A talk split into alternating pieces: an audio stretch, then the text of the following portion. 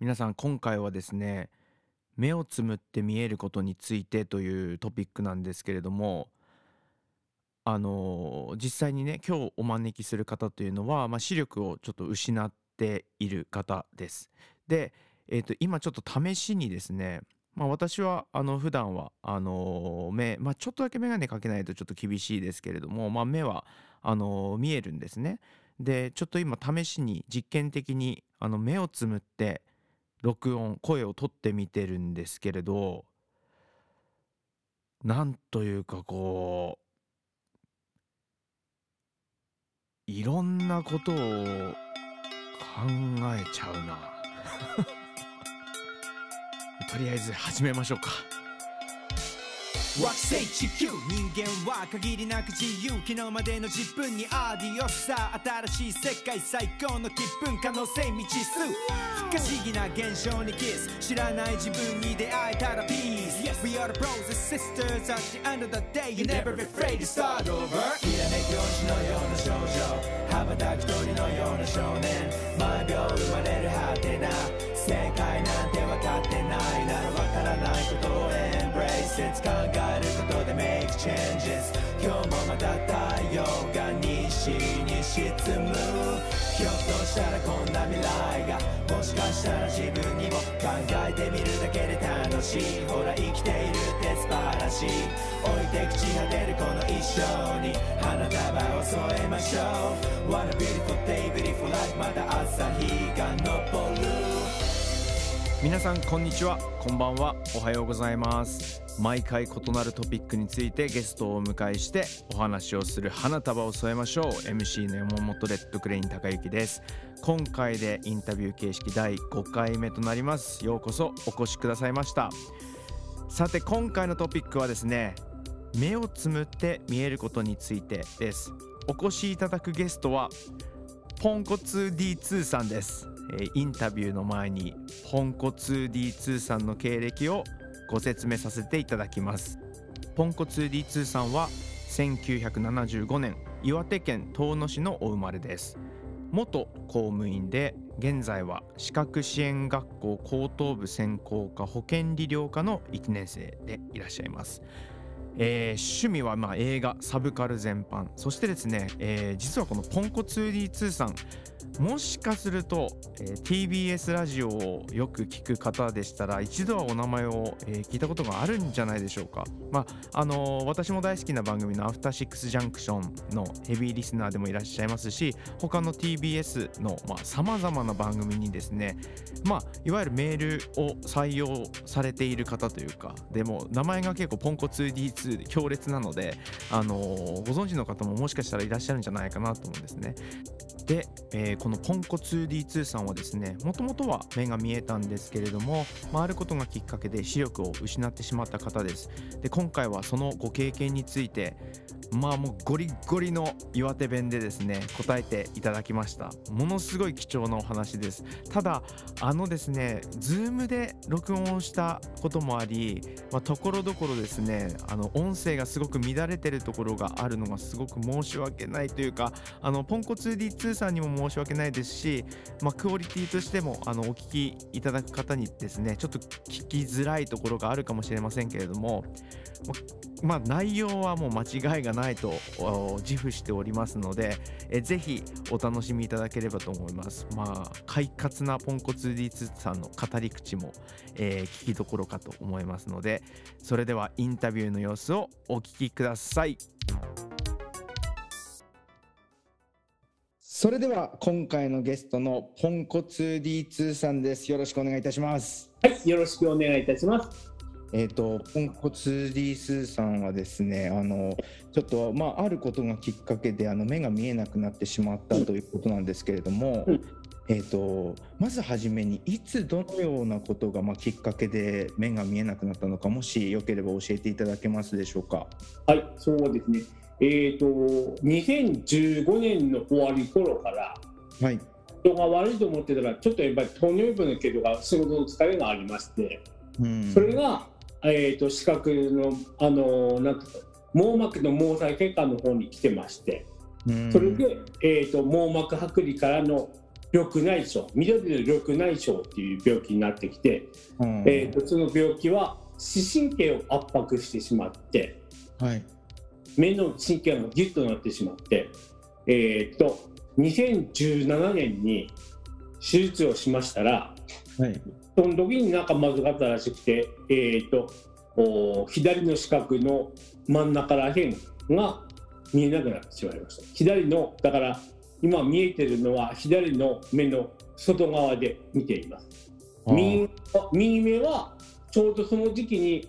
悪いことは重なるもんで、はい、黒目の中で内出血が起こりましてで、えーと、もう蓋がなった形で右目は全く見えてないなるほど、うん、あじゃあもうこう徐々にっていう感じだったんですかね。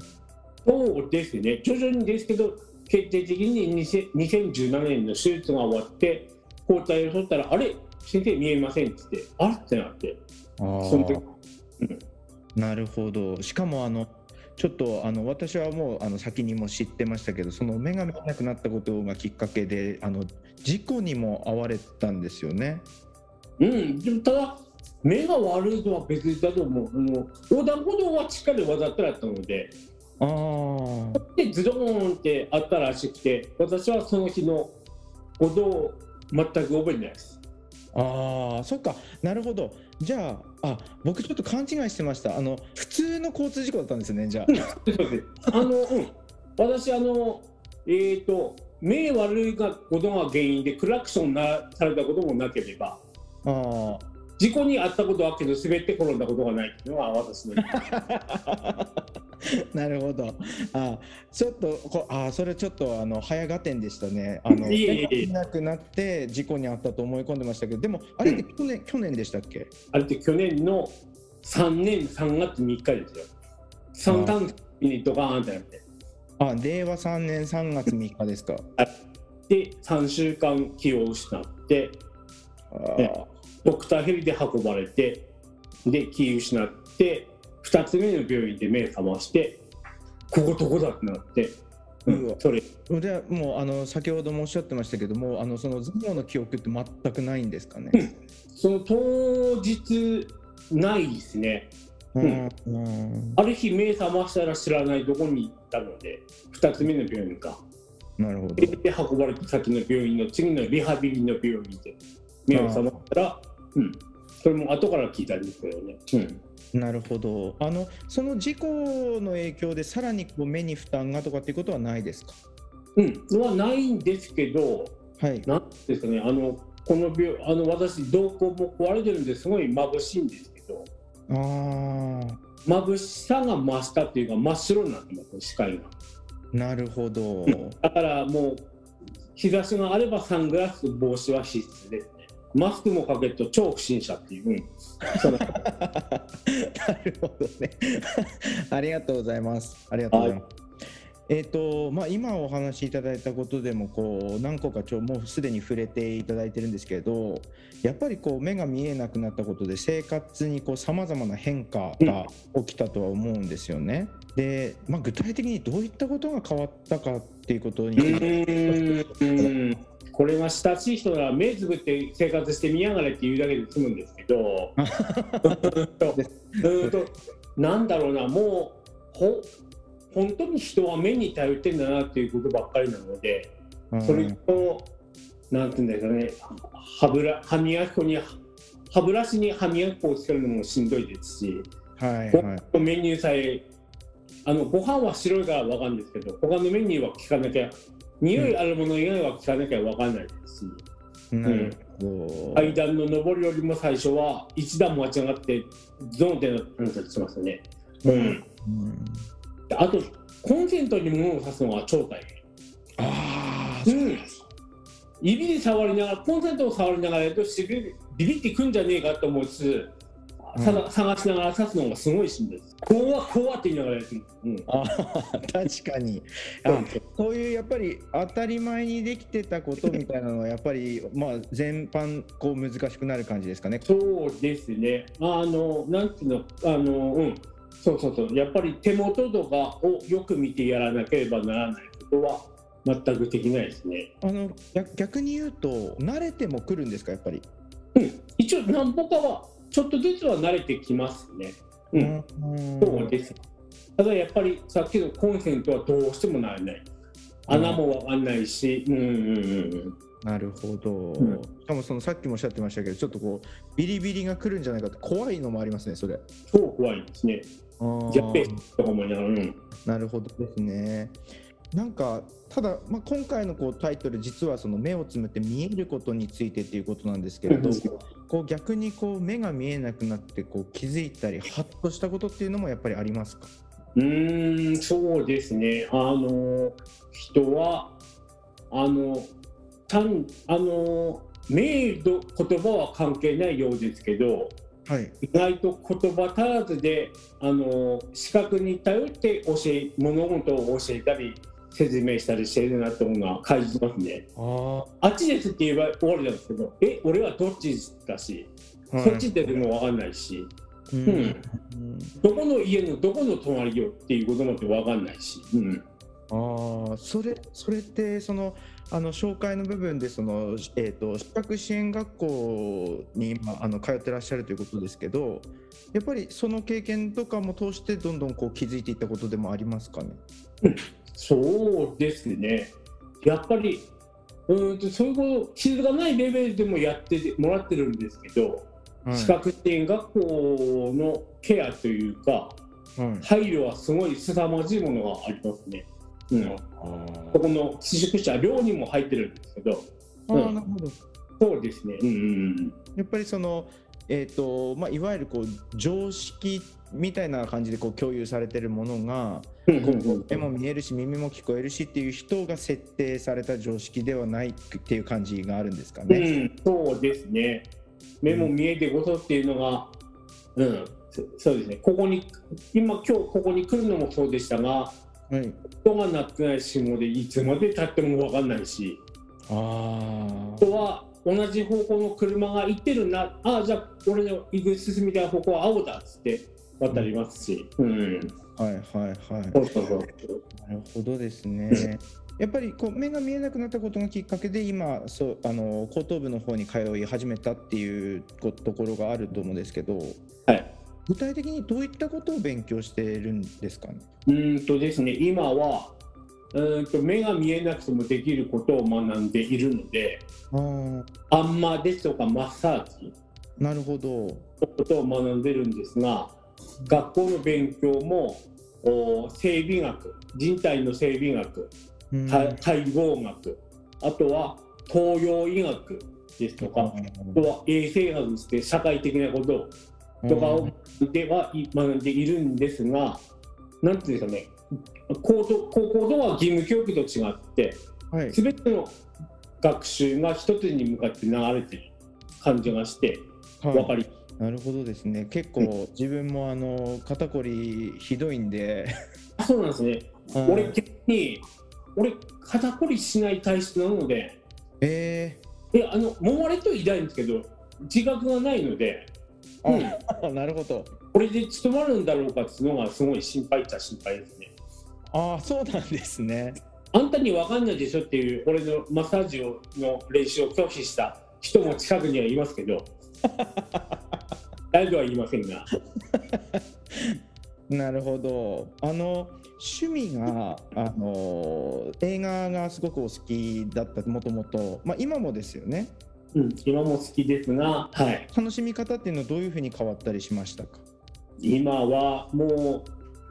D えー、それこそ、まあ、配信の時代ですけどその前から持ってたブルーレイとか DVD を出しても分かんないので、うん、ともちょっと判別でできないので聞けないので、うん、逆に今やってるのは YouTube で、はい。うんと、その映画の音は全く流さないんですそれを見見てる人がコメントするっていうだけの映画を見て映画を聞いてうわこのシーンあったあったっていうのが楽しいのああ、なるほどですね。それをあのー、えっ、ー、とアフターシックスジャクションとかにできる高橋良樹さんとかがあの細かく解説したのを聞いてあのワクワクしながら聞いてますね。あでも高橋良樹さんということは結構あのサタニスト的というか、うん、かなりこうあのごま描写が私もそなあのあ憧れてますよ、うん、あ 結構あれですか？その映画のジャンルもグロテスクなものとかも好きなんですか？ただホラーは怖いです。はい、ホラーは怖いんですけどあの SF ですね。あ、うん、あなるほどですね、あでもその映画の楽しみ方逆に言うとでも今でもそういった形で映画とは全然普通につながれるっていうことですかね？あとはそれこそ歌丸さんの映画表を聞いてこういう映画かなとか思ってみたり。あえっ、ー、と細かい話になりますがえーと、MCU、アベンジャーズも、うん、2017年で途切れてしまっているので、うん、えーとえーと、エンドゲームのエンドゲームとその手前のも見れてないんですよね。それ悔しいっちゃ悔しいですね。あうん、もう僕はあの全然普通にこう登場人物が出てきすぎて頭が追いつかなくなって見なくなっちゃう。そうですかそうですか。うん。あでもそうですなんかあの映画やっぱり見てる時もそうですけど話してる時が楽しいですからね。ですよね。うん。ただ田舎出身ということもあるかもしれないですけど映画を話す相手もいなかったですね。ああ、うん、あれですか？映画は共通の趣味の友達とかあの何かこう映画の話ああでもないこうでもないってこう言い合える人とかっていうのはなかなかやっぱり田舎だと見つけづらかったですか？見つけづらいですね。私は小さい頃に祖父と一緒にテレビの映画番組をずっと見てたので映画好きになって、はい、で中学校ぐらいだとあの映画スターが好きっていう女子とかができたんでその話はしましたが、映画の作品についてすごい話せて相手もいなかったので。一人でずっとニヤニヤしてましたね。うん、ああ、なるほどですね、うん、そうです、そうです。今はその例えばその、えーと、支援学校に通ってらっしゃる方で映画が好きな人とかっていうのはいいいます、うん、実はまだ資格支援学校にどのくらい人いるかもちょっと把握しうん、なるほど。そうなんです、ね、で一緒に入学した人が56人だし、はいはいはい、入学式がそれこそ小学校に上がる前の子供ですとかそれから大人までで56人なのですごいバラエティーには飛んでるんですけど、うん、うん、でああいう場だからあのあんまりオープンにみんなならないし。まあ、今のご時世っていうのも一番あるんですけどね。ああ、なるほどですね。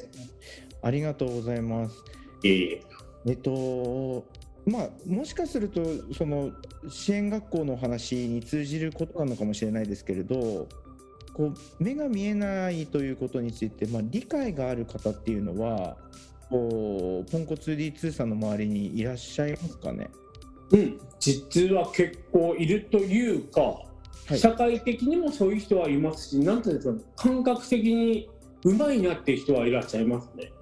あそれもう少しちょっと詳しくお伺いしてもいいですか、今前に喋ったのあっちそっちじゃないですけど、はい、あっちって言いながら右手を触ってもらえるとあ右側だなっていうのは本能的に科学的に分かるのでそういうのがうまい方とか。なるほど。あの何も知らないはずの親戚のおばとかでも一生懸命うまい人がいるので、うん、そうですそうです、うん、じゃああの必ずしもそういうあの特別に何かこう訓練を受けたりしてる人ばかりじゃないっていう感じですかね、うん、多分それこそ目で私の状況を見てくださって、はい。うんうんとここれはこの人があこういうケアが必要だというのが多分自然にお分かりになるんですよね。あ、うん、なるほど。それこそ、うん、年に関係ないというか、うん、じあの自然とやってる方が若くてもいますしお年寄りでもいますし。うんうんうん、なるほどですね。そういった方、まあ、あの親族の方っていうふうにもおっしゃってましたけど、あのそれ以外のその理解があるような方々って例えばどういった場所でこう知り合いになったりした人が多いんですかね？実はそれこそ去年の交通事故が起こって、はい、あのもう少しで退院だよっていう時に、はい、県庁所在地に、はい、障害者の支援団体があるんですけど、はい。うん、そそこの代表をやってらっしゃる方が聞いたことある名字だなと思ったら私、遠野出身って言い始めて、ええー、と思って、えー、うん、私んちの1キロも離れてないところに同級生がいるとかって話になって、すごい盛り上がって、そこからいろいろ仲良くなって、いろんなことを教えてもらって、うん、そうです、そうです。ああ、じゃあ、うん、やっぱり、あのそういった場所ってすごくあの大事なんですね、やっぱり。そうですね、やっぱりあの学校に入った時もすごい実感しましたが、はい、あのラジオとかで情報は与えてもらえるんですけど、はい、こういったなんていうの？資格支援の団体とか学校とか情報が全くなかったんです。去年、その方があの事故で入院している入院先の病院に現れてくれて学校のことですとか日本盲導犬協会のこととかを教えてもらってそこでやっと情報を得られましたので自治体の福祉課みたいなところに行っても、学校があることさえ多分担当者も知らないんじゃないかなって思います。うんほどですね。で、ちょっと取れますが、私は学校に入ってややりたいなと思ったのが、まあ、自分のこともそうなんですけど、学校とか PR したいと思いましたね。あ、PR ですか？うん。だからあの入学式の時にビデオを撮って地元のケーブルテレビで流してこういうのありますよとかってやれば、ひょっとしたら自分みたいな人がいた時に届くかもしれないと思ったんですよ。そうですね。ただ入学者がすごい極端に、まあ、5、6人少なかったので、はい、でもすぐ分かっちゃうんで、個人情報の関係があってやんなかったんですけど、普通の学校みたいにいっぱいいるんだば、後ろから打つばなんとかなんかやってレベルですけど、5、6人しかいないところじゃできなかったんで、はいはいこういうの流したいなっていうのが、ちょっと思いましたね。うんいやそれはすごく大事なお話します、うん、だって本当に知らないですもん。うん、情報ってまあ好きなものは自分で探しに行きますけど好きなも必要なんだけどなんていうの知らされないっていうか知らない情報にはいかないです、そうですね、うん、私と目がこういう学校は、北海道とさあの埼玉にあるっていう情報国立にもあるっていう情報しかななかったもので。県レベルであるなんて全く知りませんでしたね。なるほど。それはもうなんていうかこう多くの人にとってこう必要な情報はこれでそれ以外は別にこうそれは、うん、あ確かになないですよみたいな細かいのは来ないんですよね。うんちなみにその学校ですが多分私たち行った学校高校でも歴史はほぼ同じ111年って言ってたので。へえ。本当ヘレン・ケラーも来たってマジで言ってましたから、マジなんだと思って。すごいですね。うん。これはちょっとびっくりですね。うん。そうそういう資料室も学校にあるんですけど、それ普通に公開しろよと思いま思いましたけど。うん、でもそれって逆に言うとその博物館的価値もあるってこと、うん、絶対あると思います。あ昔使ってたっていうチャイムですってでかい金があったり、うん、えー、それこそなんていうんですかねあの昔からの支援器具というかそういうものもいっぱいあるみたいなので。なんかそのいわゆるこう、まあ、あの目が見えなくなることだけじゃなくてこう身体的に例えばこう耳が聞こえないとか喋れることができないとかっていうそういうふうな人たちってこう大きな歴史からこう外側に追いやられる傾向がある気がしてて、うん、そうですね、うん、そのそういったこう資料とかをちゃんと保管してる場所があるっていうのは、うん、こうなんか他にはあるはずなんですよね。うんすごい大事なお話を今してくだってる感じがしますね。うん、ああ、そうかそうか。うん。こういうの当事者の意見あまりしないね。うん。そうですよね。でししかもそれがきっかけでその盲導犬協会でしたっけ、うん、にもつながる。うん、もつながって仙台にある仙台支部っていうところに行って、はい、盲導犬と一緒に歩いて、えー、うん、あの盲導犬のなんていうか素晴らしさって